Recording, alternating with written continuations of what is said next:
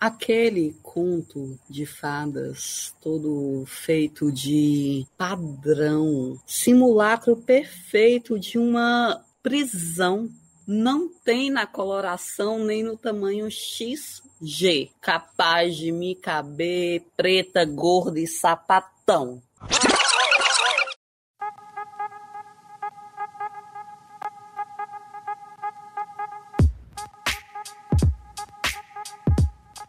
Olá, pesquisadoras e pesquisadores desse nosso Brasil. Hoje a gente está com uma convidada muito especial para a gente. É uma ativista e militante que admiramos, tanto eu como a Cláudia. E por isso, nesse episódio, a gente quer começar de forma diferente, certo? Assim, o nosso texto inicial para apresentar a convidada vai ser uma poesia chamada Ainda Assim Eu Me Levanto, da ativista negra e poetisa Maya Angelou. Ainda assim eu me levanto. Você pode me riscar da história com mentiras lançadas ao ar.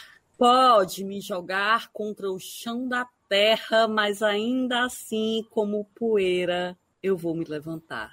Minha presença o incomoda? Porque meu brilho intimida? Porque eu caminho como quem possui riqueza dignas do grego Midas? Como a lua e como o sol no céu, com a certeza da onda do mar, com a esperança emergindo na desgraça. Assim eu vou me levantar. Você não queria me ver quebrada? Cabeça curvada e olhos para o chão, ombros caídos, com as lágrimas, minha alma enfraquecida pela solidão? Meu orgulho o ofende? Tenho certeza que sim, porque eu rio como quem possui ouro escondido em mim. Pode me atirar palavras afiadas, dilacerar-me com seu olhar. Você pode me matar em nome do ódio, mas ainda assim, como há, eu vou me levantar. Minha sensualidade incomoda? Será que você se pergunta? Porque eu danço como se tivesse um diamante onde as coxas se juntam? da favela, da humilhação imposta pela cor, eu me levanto. De um passado enraizado na dor, eu me levanto. Sou um oceano negro profundo na fé, crescendo, expandindo-se como maré, deixando para trás noites de terror e atrocidade. Eu me levanto em direção a um novo dia de intensa claridade. Eu me levanto, trazendo comigo o dom de meus antepassados. Eu carrego o sonho e a esperança da pessoa escravizada. E assim eu me levanto, eu me levanto, eu me levanto. Uau! E a nossa convidada representa isso, esse levante contra todas as formas de opressão, na voz e no corpo de uma mulher, através de sua arte, através de sua voz através da sua dança. É isso, gente. Nosso episódio de hoje vai falar da resistência, da ancestralidade e luta das mulheres, representada pela nossa convidada de hoje. Estão curiosos? O nome dela não é Jennifer. e eu vou, não vou dizer o nome dela, ela vai se apresentar. Eu sou a Eliana Coelho. E eu sou a Cláudia Costa. Elas pesquisam podcast seu podcast de pesquisas feitas com mulheres e por mulheres que debate temas atuais tanto da política como do mundo do entretenimento. Tudo isso com um olhar feminista carregado do humor típico das cearenses.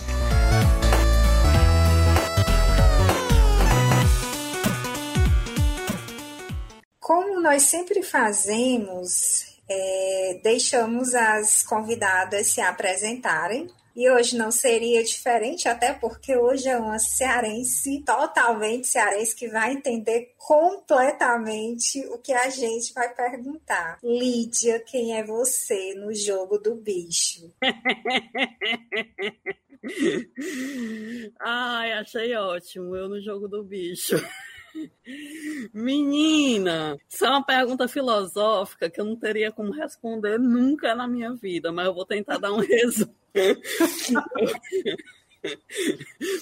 Eu vou tentar dar um resumo do que eu acho que importa para as pessoas, né? Porque assim, se apresentar sempre é um, um ato de exteriorização e você sempre considera o que é que está na roda do que é importante para as pessoas. Então, eu sou Lídia Rodrigues, acho que eu sou muito mais conhecida pela minha militância pelo direito de crianças e adolescentes, que começou quando eu tinha 16 anos de idade, né? Eu era aí um adolescente, lutava e luto até hoje contra a violência sexual contra crianças e adolescentes. E passei por muitas coisas só nesse rolê, assim, desde ser educadora social de rua, até ser gestora de projeto, até participar de rede nacional, de enfrentamento e tal. Então, só nesse ponto da vida a história já é muito larga, né?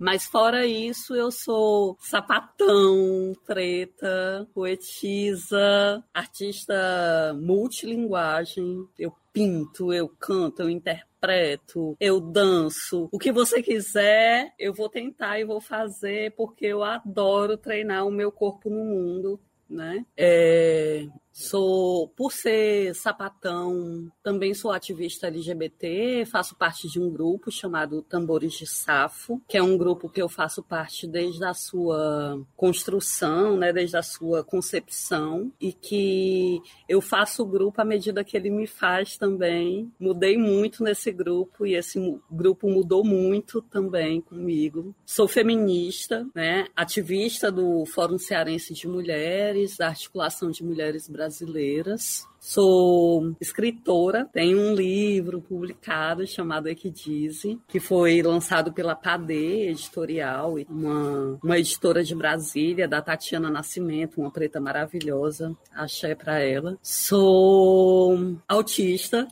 embora todo mundo diga que não pareça. Só quem diz que não parece é quem não me conhece direito. Sou uma pessoa negra, tenho resistido a me chamar como mulher, só porque eu acho que a construção de nós que temos vulva e útero e que nos identificamos com penduricalhos como mulheres é muito impositiva, né? Do mesmo jeito que dizer que é negra ou que é, que é sapatão, porque todas essas identidades elas são impositivas. Então, também quando eu me apresento, é uma negociação que eu não estou muito certa de fazer. É desse tempo que eu tô agora, né? 20 de julho de 2021. Mas eu sou uma pessoa que estou me fazendo no tempo, tentando ter liberdade, construindo com as próprias mãos o que é plausível e tentando negociar linguagens, né? Porque eu tô aí entre a arte, entre a luta por direito, é muito difícil negociar esses mundos. São mundos muito diferentes. Né? São mundos muito diferentes, mas são mundos que existem, que coexistem. E eu sou uma pessoa que tento fazer pontes. Talvez eu diria sobre mim antes de educadora, engenheira, de pontes impossíveis entre mundos distantes. Mulher, tá do arrasa, é, é poesia dando a resposta. e é, eu fiquei pensando em sobre tudo isso que você falou, inclusive sobre essa concepção, né? Aquela música diz muito, né? Eu não me reconheço na palavra fêmea. Ela diz muito para mim também, que é alvo de caça, né? Conformada vítima, é, é uma a gente está em constante construção de uma pessoa que não seja limitada a classificações anteriores a nós mesmos, que a gente nem estava aqui para opinar. Pois é. E quem podia opinar também nem ia ser ouvida, mulher, porque descobriram que um útero e uma vulva gerava vida e que vida gerava riqueza. Quando descobriram isso, aí tentaram, ó, construíram um esquema bem perfeitinho para nos botar naquele lugar, né? De então, lascou isso é histórico é pré-histórico porque foi antes de que a história pudesse ser escrita, né? E quando a história começou a ser escrita, ela já começou a ser escrita pela mão das pessoas que tinham poder. Então, vai querer questionar comigo verdade, querido? Vamos voltar três milênios atrás?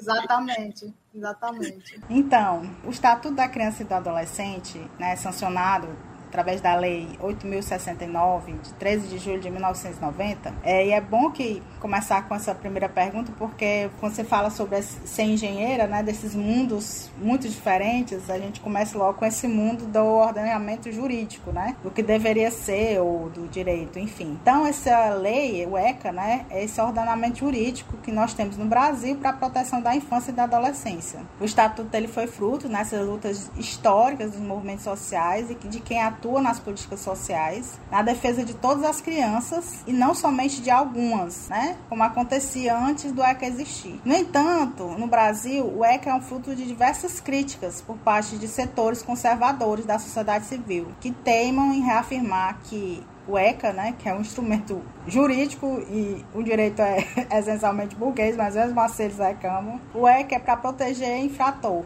abre aspas, para proteger infrator, dentre outros absurdos classistas e racistas. Lídia, você que trabalhou na defesa dos direitos dos meninos e das meninas aqui no Ceará, a gente quer que você né, fale um pouco sobre a importância desse instrumental, enfim, desse instrumental jurídico, enfim, ou faça uma crítica, faça o que você achar que é legal, sobre o trabalho, né, da defesa da criança e do adolescente para desmistificar, né, essa, esses ideais que tem no imaginário da, da sociedade. Eu não posso nem dizer só do setores conservadores, porque parece que os, que os progressistas também não têm essas visões, e não é muitas vezes a verdade, né? Então, Fala um pouco aí sobre, sobre essa defesa da criança e adolescente e a importância dela. Assim, a primeira coisa a ser dita é que a condição humana ela é uma condição muito peculiar, né? A gente aprende a ter consciência das coisas que existem. Então a gente é um tipo de animal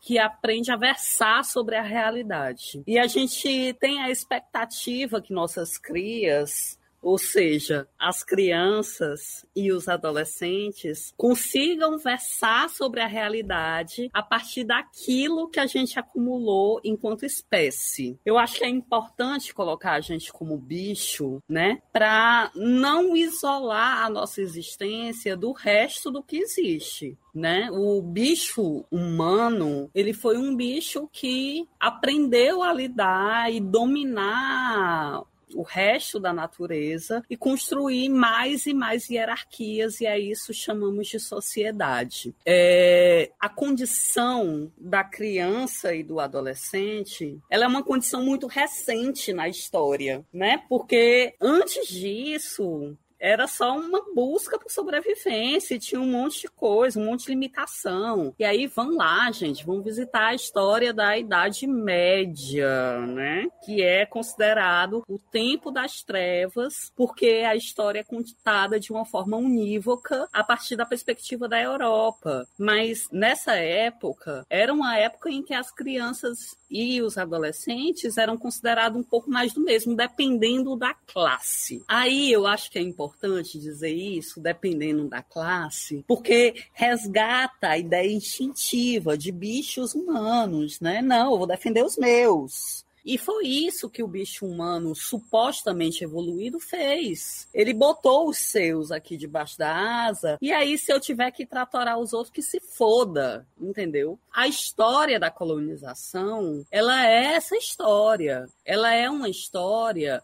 onde o homem branco, europeu, subordinou uma série de pessoas indistintivamente de serem todos os padrões de civilidade da Europa, de mulheres e crianças primeiro, foram abaixo. Porque eram bichos, entendeu? E aí, depois de um tempo, eles tentaram resgatar aqui o que eles tinham construído lá, que era um modelo de civilidade baseado na ideia da reprodução e da herança. A única coisa, a única coisa que faz mulheres e crianças serem importantes nesse regime colonial é a reprodução e a herança. Só que os boy, muito esperto, né? Fizeram o game deles de uma forma, inclusive, que só quem acessava o poder eram quem eles permitiam, sabe? E aí foi se construindo essa história e foi se enraizando essa história. Então, o símbolo social da ameaça foi criando uma cor, né? E essa cor foi criada simbolicamente a partir de muitos dizeres. Olha, você está na minha lista negra.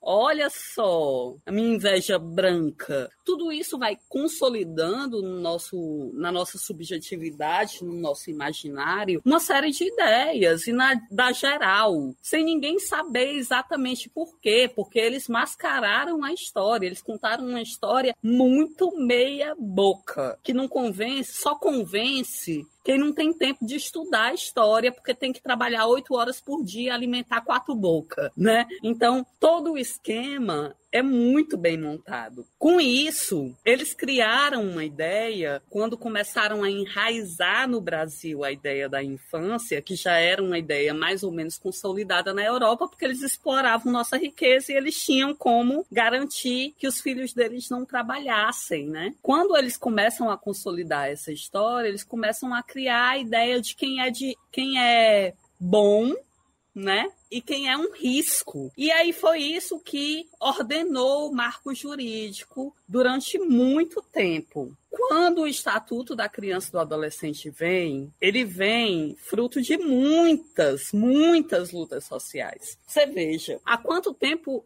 a Lei Áurea tinha sido, né? E a Lei Áurea, todo mundo sabe que é uma lei, assim, para inglês ver, né? Porque não, não foi. Aí você tem um monte de lei antes que não foi fruto de bondade de quem tinha poder, foi muito mais fruto de lutas sociais, mas que foram disfarçadas porque eles precisam manter essa ideia e porque eles construíram um sistema de desinformação muito eficiente Aí pronto. Aí quando é que é aprovado, a galera diz assim: não, é porque é um bando de defensor de, de, de menor, de gente que não cumpre a lei. É isso aí. E essa rede de informação nunca deixou de existir. Eles nunca olharam, por exemplo, que para essas pessoas que infringiram as leis, nunca nenhum direito foi garantido. Você veja, o estatuto tem 30 anos. Eu quero que me apresente uma pessoa que teve todos os seus direitos garantidos e mesmo assim decidiu ir contra a sociedade. Em mais de 15 anos como educadora, eu nunca conheci um que teve tudo garantido. Olha, e tudo eu vou dizer: alimentação, saúde, educação, direito à convivência familiar e comunitária, à família, né? Não sofrer violência. E essa pessoa, com tudo isso que tinha garantido, ela resolveu ir contra a sociedade. Eu nunca conheci um. Todas as vezes que eu conheci alguém que infringiu a lei, é porque estava tão revoltado com esse sistema, tão indignado e com tão pouco poder para reagir de forma política e ordenada que quis botar fogo na porra toda. Eu já fui uma dessas adolescentes que quis botar fogo na porra toda. Então, a gente tem uma lei que ela, ela é muito importante do ponto de vista de transformação de perspectiva de uma época mas que ela não é efetivada, porque as estruturas que fazem com que algumas crianças tenham direito e outras não permanecem. E a ideia de universalidade da infância atrapalha a gente ver que tem crianças que são mais crianças do que as outras, que nem tem humanos que são mais humanos do que os outros. É tenso. A aula, a aula foi É, eu estava eu tava aqui lembrando dos trabalhos que eu já fiz com, com criança e adolescente, e aí quando quando você fala né, dessa, dessa negação, é, é uma negação à vida, né? uma negação à vida e ao viver. Um, em uma das minhas experiências lá no Bom Jardim, né, que eu fiz a, a, a, minha pesquisa da, do mestrado lá, e na época a gente estava com um trabalho lá que formou né, o que era o Territórios de Paz e tal.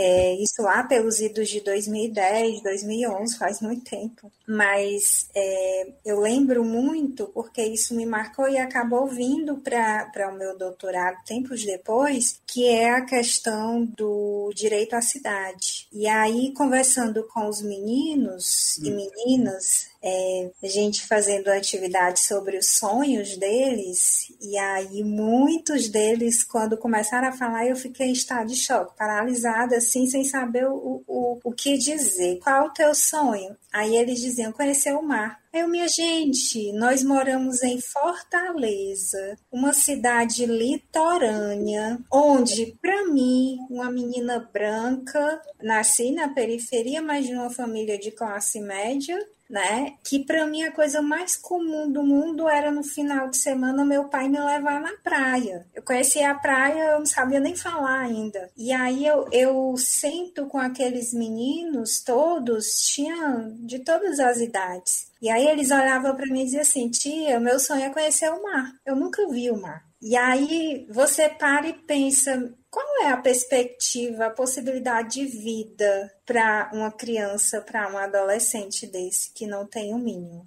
Eles não, não tinham dinheiro do transporte, o pai e a mãe não. O mundo deles era, era aquele bairro ali. Porque eles não tinham possibilidade de sair dali. Eles não tinham condições financeiras de sair daquele lugar.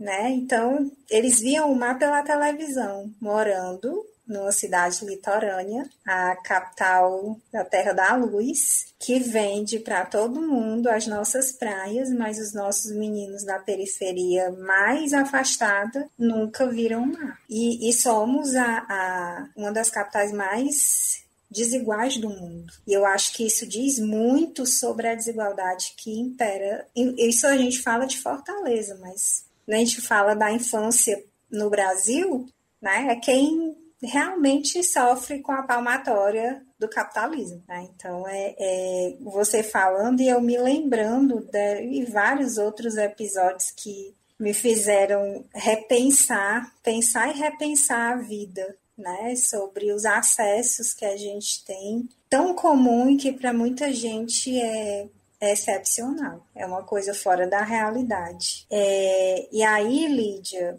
você colocou aqui que foi educadora social, né? A figura do educador social, ele surge como um elemento muito importante dentro do, do ECA, né? É um, um, uma figura muito importante no que diz respeito a efetivar essa política lá lá na ponta, lá no dia, no dia a dia, no cotidiano, e você acabou tendo por muitos anos o contato direto com né, meninas e meninos que sofreram violência sexual. E esse tema ele é permeado de tabus, né? Não se fala. família tradicional brasileira, ela é coberta por um manto sagrado de perfeição, onde a questão dos abusos e violências que as crianças sofrem dentro da família, porque 80% dos casos de violência sexual contra criança e adolescente são intrafamiliar, não se fala, são silenciados, são calados.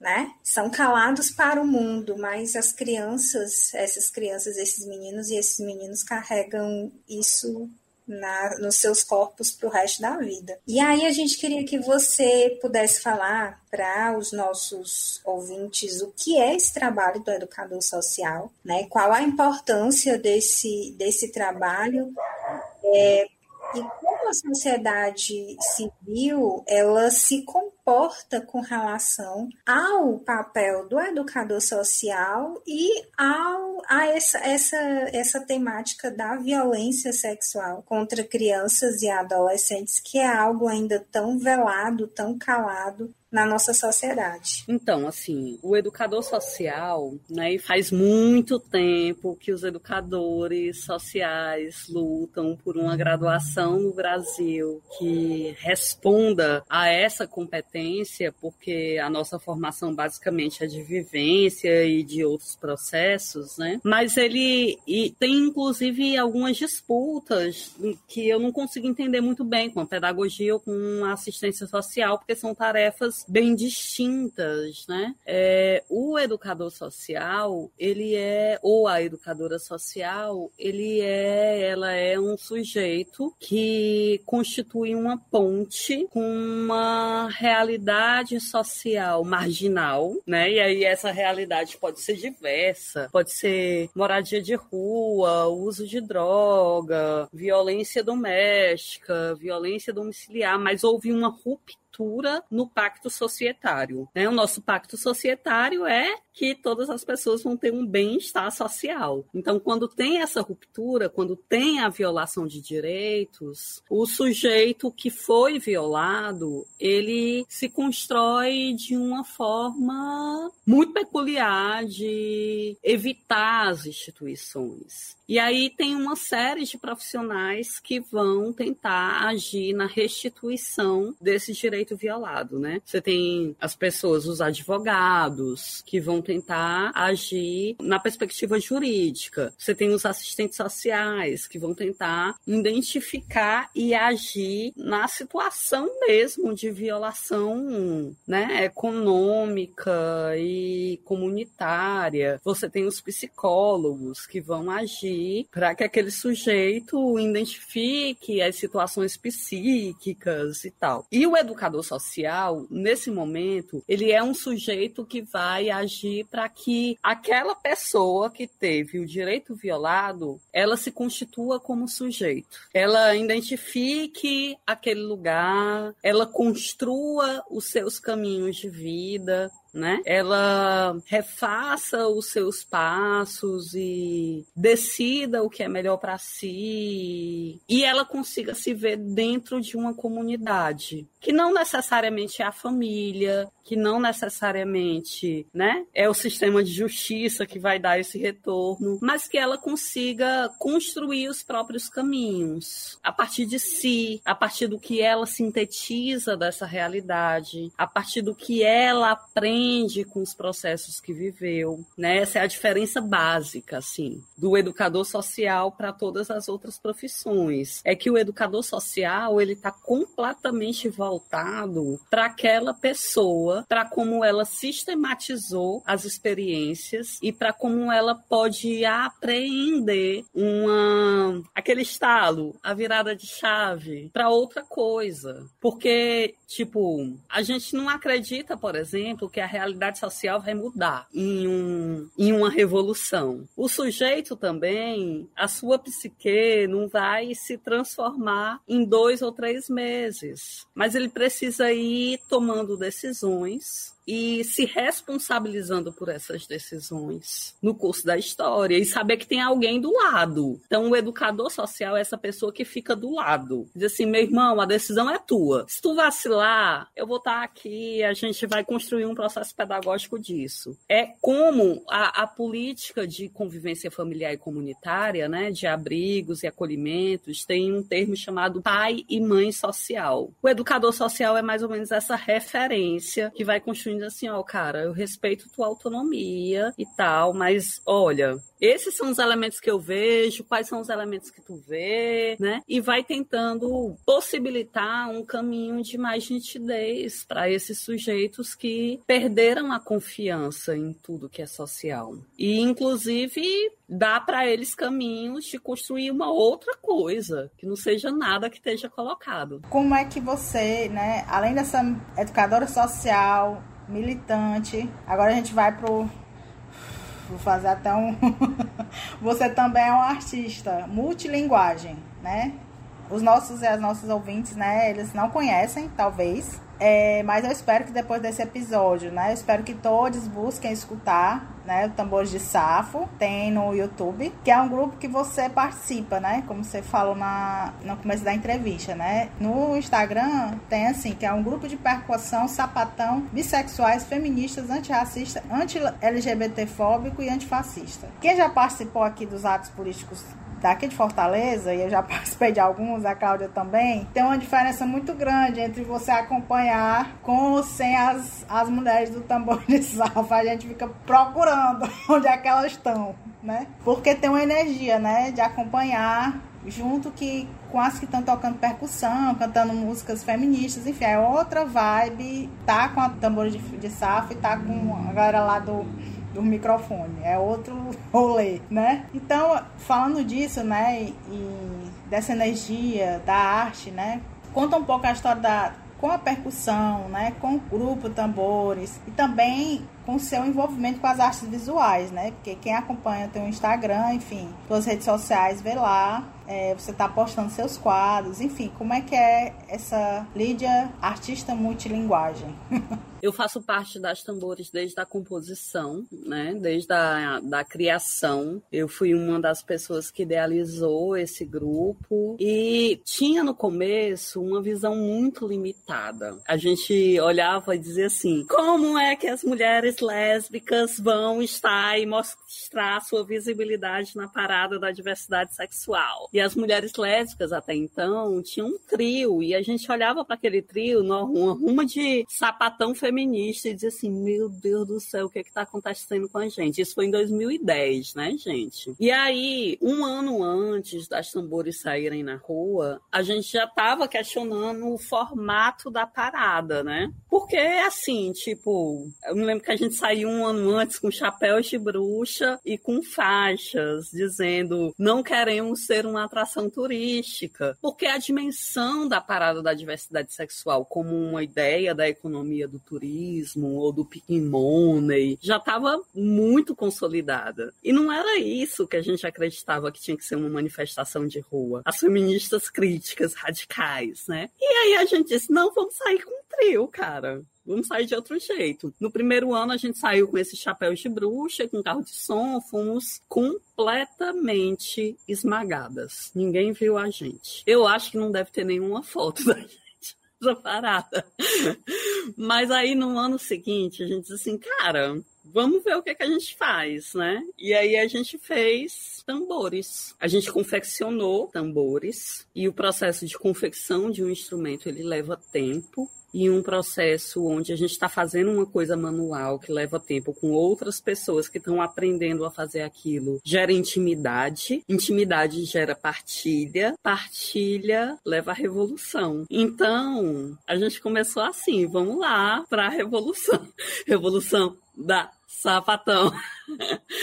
e aí a gente fez isso, cara. Improvável. Teve muita treta no meio do caminho, porque lidar com pessoas é lidar com conflitos. Quem foge de conflito nunca vai construir luta, porque luta se faz a partir da superação de conflito. E aí a gente fez esse grupo maravilhoso, sabe? Que está resistindo há 11 anos. Eu fico muito feliz, que é quase um adolescente, né? 11 anos de resistência e que tem como premissa coisas que a gente vai construindo no dia a dia, porque não está dada a existência do grupo, ela vai se fazendo à medida que a gente vai existindo. Uma coisa que eu acho que tá, embora a gente tenha aprendido com nossas ancestrais, viver é diferente, é que pessoal e político não tem linhas tênues não tem linhas. O pessoal é político. O político é pessoal. E é por isso que esmaga a nossa vida. E é por isso que a gente precisa politizar a nossa pessoalidade, por mais que isso pareça doer. Né? Então, vamos construindo essa história a passos lentos, mas vamos chegar longe. E aí, quando eu estava nas tambores, eu cheguei nas tambores muito mais por ser feminista do que por ser artista. Eu aprendi a tocar tambor, né? E nesse processo eu também passei por uma depressão muito profunda, que eu não conseguia abrir com ninguém. Eu não conseguia dizer sobre isso na época que eu tava passando. Eu perdi meu cabelo.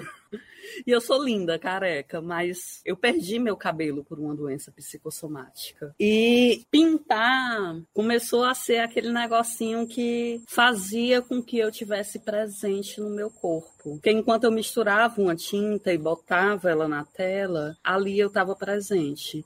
E foi assim que eu comecei a pintar. E eram umas bonequinhas, gente, vocês não têm ideia. Eram uns palitinhos, assim, eram uns pezinhos de palito, com umas bandeiras do arco-íris muito mal contornada. Era horrível era lindo, porque era a forma que eu estava presente. Mas eu pintava muito mal. Eu ainda pinto muito mal. Um pouco menos que antes. E aí eu usei a pintura como técnica de presentificação, assim como tocar tambor. E usei a poesia, que é por isso que eu digo que eu sou multi, artista multilinguagem, né? Porque eu sou poeta, pintora, percussionista e tal. E eu usei a poesia como um, quase um vômito de tudo que eu não queria mais dentro de mim. Então, quando eu conseguia processar emocionalmente, e eu processava emocionalmente a partir da pintura, eu vomitava em texto. E assim surgiram as poesias.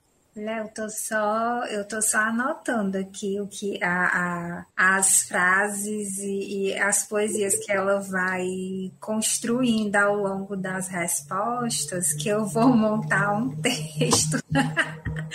eu vou montar um texto com, com todas as frases da Lídia ditas durante o, a, a entrevista e, e, vai dar assim, tipo, uma poesia, gente, montei aqui, mas é da Lídia, viu? Mas, mas é isso, a arte ela acaba dentro desse mundo imediatista, ela que traz a gente para essa presença. Isso acontece comigo na escrita e eu faz muito tempo que eu, que eu me afastei.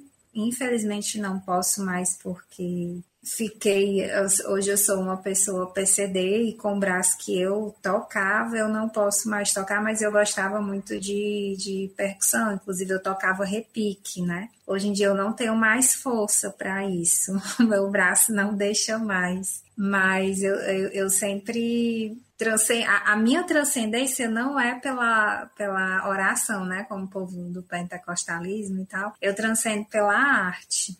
Quando eu tocava repique, eu saía de mim. Parecia que a alma saía do corpo. Era mais ou menos esse o processo. Mas continuando aqui, Lídia, é, saindo da, da questão da, das artes e voltando aqui para as questões que não deixa de ser também, porque a arte ela é política, como você mesmo diz, né? Que o pessoal é político. É, e aí, voltando aqui para essas questões mais, digamos assim, chatinhas do, do nosso dia a dia, é, nas eleições municipais de 2020, apesar de toda a onda extremista né, da direita aqui no Brasil, com suas campanhas de desinformação, fake news, né, e toda essa onda de ódio que a gente vê, a gente conseguiu com que muitas mulheres negras fossem eleitas, né? Aqui no Ceará nós temos a, a mandata é, Nossa Cara, né? Que é, foi a primeira mandata coletiva aqui do estado do Ceará, com a Luísa, a Lília e a Adriana, e também a Beni Brioli, né? Que é, foi eleita vereadora pelo PSOL em Niterói, a Erika Hilton em São Paulo, também pelo PSOL, assim, não, assim, não, não é coincidência que todas essas candidaturas são de, de partidos de esquerda, porque eu vou deixar o meu desagravo aqui, esse negócio de progressismo é eufemismo para quem não quer mais se assumir como esquerda, porque é perigoso, né? Se tornou, e eu, eu acho, eu problematizo muito esse negócio de progressista, enfim, outra questão. Um dia a gente faz um episódio só sobre isso. Mas essas mesmas candidatas, elas são alvos constantes de violência de gênero na internet, né? Que inclui ameaças de morte online e offline. A Erika Hilton deu uma entrevista, uma entrevista ao Fantástico há algumas semanas, e assim que a entrevista acabou, ela começou a ser ameaçada via internet, né? Ameaças. E o, o, cara nem fez questão de, de esconder a identidade. O pessoal não tem mais medo. E aí a gente está num país que é responsável por matar uma vereadora democraticamente eleita em 2018 e até hoje não sabemos quem mandou matar a Marielle. A morte dela e do seu motorista Anderson não foi explicada. E a gente continua sem saber o porquê, apesar de existir várias especulações, né? Houve uma a delação premiada aí, que parece que o nome do, do mandante foi dito, mas a gente sabe que existem forças superiores, inclusive do Planalto, que não, nunca vai deixar isso aí ser esclarecido. E aí a gente sabe que, mesmo apesar de tudo isso, as mulheres negras no Brasil sempre estiveram e estão na frente da resistência política. E você é uma delas. E aí a gente queria que você falasse um pouco dessa resistência, desse lugar de mulheres, da construção da resistência de mulheres negras aqui no Brasil. Para falar sobre isso, eu tenho que, como uma mulher preta de axé, pedir licença às que vieram antes de mim, né? É, foram muitas, muitas que não têm um nome nos livros da história. Possivelmente o meu também não estará, não é por isso que a gente age, né? São outros, são outros marcadores. O Estado, desde que se consolidou pelos cantos daqui, ele é um poder que tenta aprisionar nossos corpos. Muitas antes de nós tentaram dizer isso de outras formas. Não adianta dar exemplo, a gente é silenciada, a gente só precisa se conectar àquela coisa que a gente sabe e entende, para saber que é real, pô, que você vai estar tá colocada num lugar de cuidado, que se você fugir disso, você é uma ameaça para a comunidade, que a comunidade desse modo é patriarcal, ela tem interesses. Você nunca vai ser proprietária. Você tem que se conformar com isso se quiser andar nessa trilha. Você nunca vai ser proprietária nem dos seus filhos, né? Então, são coisas muito duras e muito antigas. Quando a gente coloca para a história recente, eu acho que tem alguns riscos, né? E são os riscos que a gente pode percorrer juntas. Um deles é a cooptação. Ser uma mulher preta não lhe impede, não lhe isenta de querer poder. A cosmovisão, a cosmogonia, a perspectiva não é herdada com uma genética. Essa ideia biologicista é uma ideia dos brancos, entendeu? Não é, não é da perspectiva dos nossos ancestrais. A nossa construção como mulher preta que quer chegar no poder, não é simplesmente chegar no poder e pautar as coisas, saca? Porque o jogo tá todo contra nós. A única lógica, a única, o único sentido de chegar num lugar de poder é tentar crescer e fermentar as nossas nele e tentar mudar a regra do jogo. A regra do jogo está contra a gente. Se uma preta chegasse na presidência da República hoje, isso não significaria absolutamente Nada, nada. Porque só representatividade. Representatividade é, é fetiche. A construção da transformação não se dá a partir da ocupação de lugares. A ocupação de lugares tem que ser uma abertura de portas para que a gente possa construir novas pedagogias. Infelizmente, eles são mais espertos do que a gente, porque eles tiveram mais de 500 anos de educação formal ensinando eles a se manter no poder. Então eles sabem que eles não precisam de muita coisa, só aparelhar nossas fragilidades. Então é dessa forma que a branquitude colonialista está se mantendo no poder, aparelhando nossas fragilidades. Tem uma frase do Reagan, eu não sei nem falar o nome desse homem que foi presidente dos Estados Unidos. Reagan, Reagan, sei lá.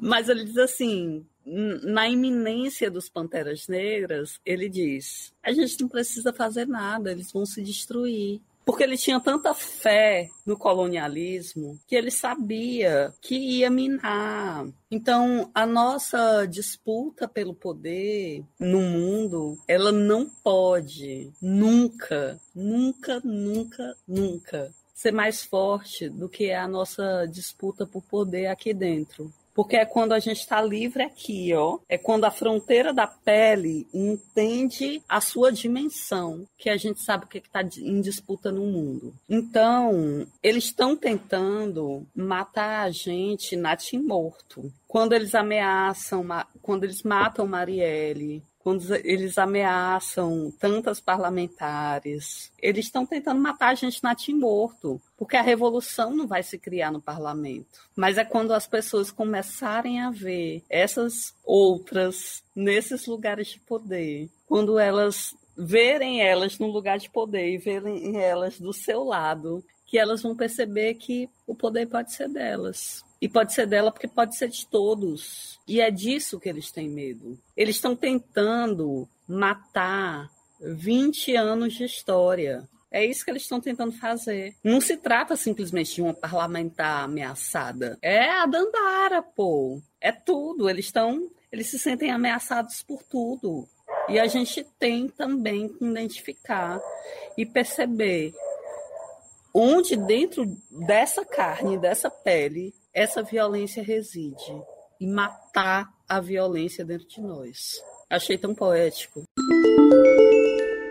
Estamos quase no final da entrevista, né? E a gente quer que você fale um pouco dos seus escritos, né? Que você falou do livro É que Disse. E fala um pouco dessa obra, né? Se você quiser declamar algum texto, né? Enfim, a gente vai gostar bastante. Fala um pouco dessa obra. Eu sei que tu já falou um pouco na, na pergunta antes dessa, né? Mas se quiser falar mais sobre como foi a construção desse livro, a gente vai gostar muito. Então, eu adorei o nome da obra, né? Que dizem. E poucas pessoas sabem o que, é que significa, mas animais que têm exoesqueleto, né? Tipo lagosta, caranguejo, escorpião, todos esses animais têm um exoesqueleto, né? O, o que protege a estrutura fica por fora. E esses animais, eles têm um processo muito bonito para crescer. E o nome desse processo é equidise. É bonito e dolorido, viu, gente? Nem toda beleza é. Eles começam a crescer, a carne começa a se expandir e começa a roçar na casca. E aí essa essa roçadinha na casca vai criando uma feridinha. E essa ferida, quando vai quase sarando, cria aquela pele fina. E aí, quando a pele fina está quase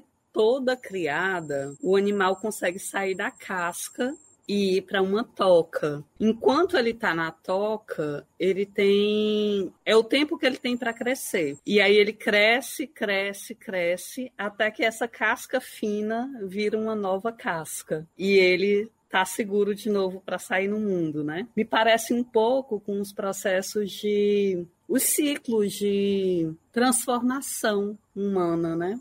A gente às vezes fica bem sensível e essa sensibilidade que parece doer é o pressuposto do crescimento.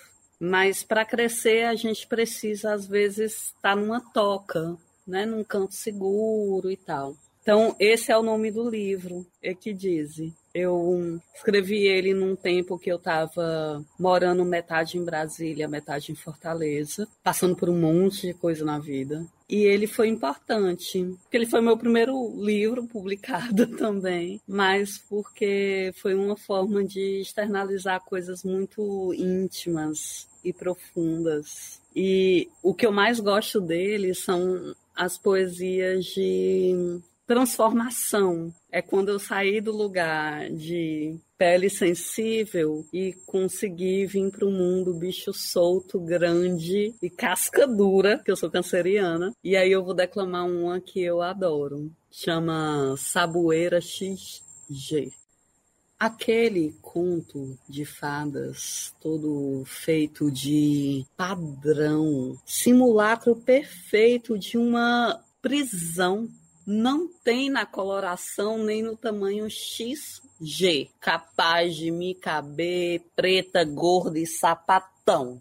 Se quiser, até soletro a palavra solidão, mas ela não é a síntese dessa inadequação que não requer salvação. E se quer mesmo saber desse modelo de poder, faz tempos que eu abri mão. Poder e amor eu tenho livre da escravidão, da paródia da dependência, onde qualquer emoção se vive meio a tensão. Em vez disso, existo e ajo sem medo. E vou te dizer um segredo: isso é fazer sabão.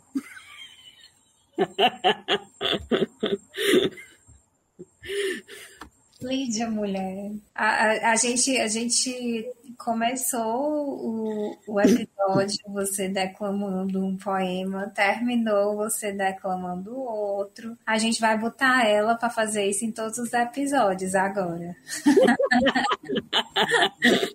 E aí a gente chega é, é, no final, a gente sempre é, pede para as convidadas darem indicações e aí fica a seu critério de que tipo de indicação, se livro indica teu livro, né? Páginas na internet ou o que seja relacionado ao que a gente conversou hoje aqui, né? Sobre direitos humanos, direito das crianças e adolescentes, sobre poesia, sobre luta, sobre feminismo, sobre arte. E aí fica à vontade para dar as tuas indicações. Nossa, eu tenho tantas indicações que eu fico até com medo de começar. Mas como eu estava falando poesia, eu vou indicar uma poetisa que para mim é referência, assim, Tatiana Nascimento, né? Procurem no Instagram, não é difícil, ela é maravilhosa. Nina Rise, aqui de Fortaleza, fantástica, fantástica mas tem alguns livros que eu li que mudaram minha vida e que eu preciso dizer. Um Defeito de Cor, Torto Arado,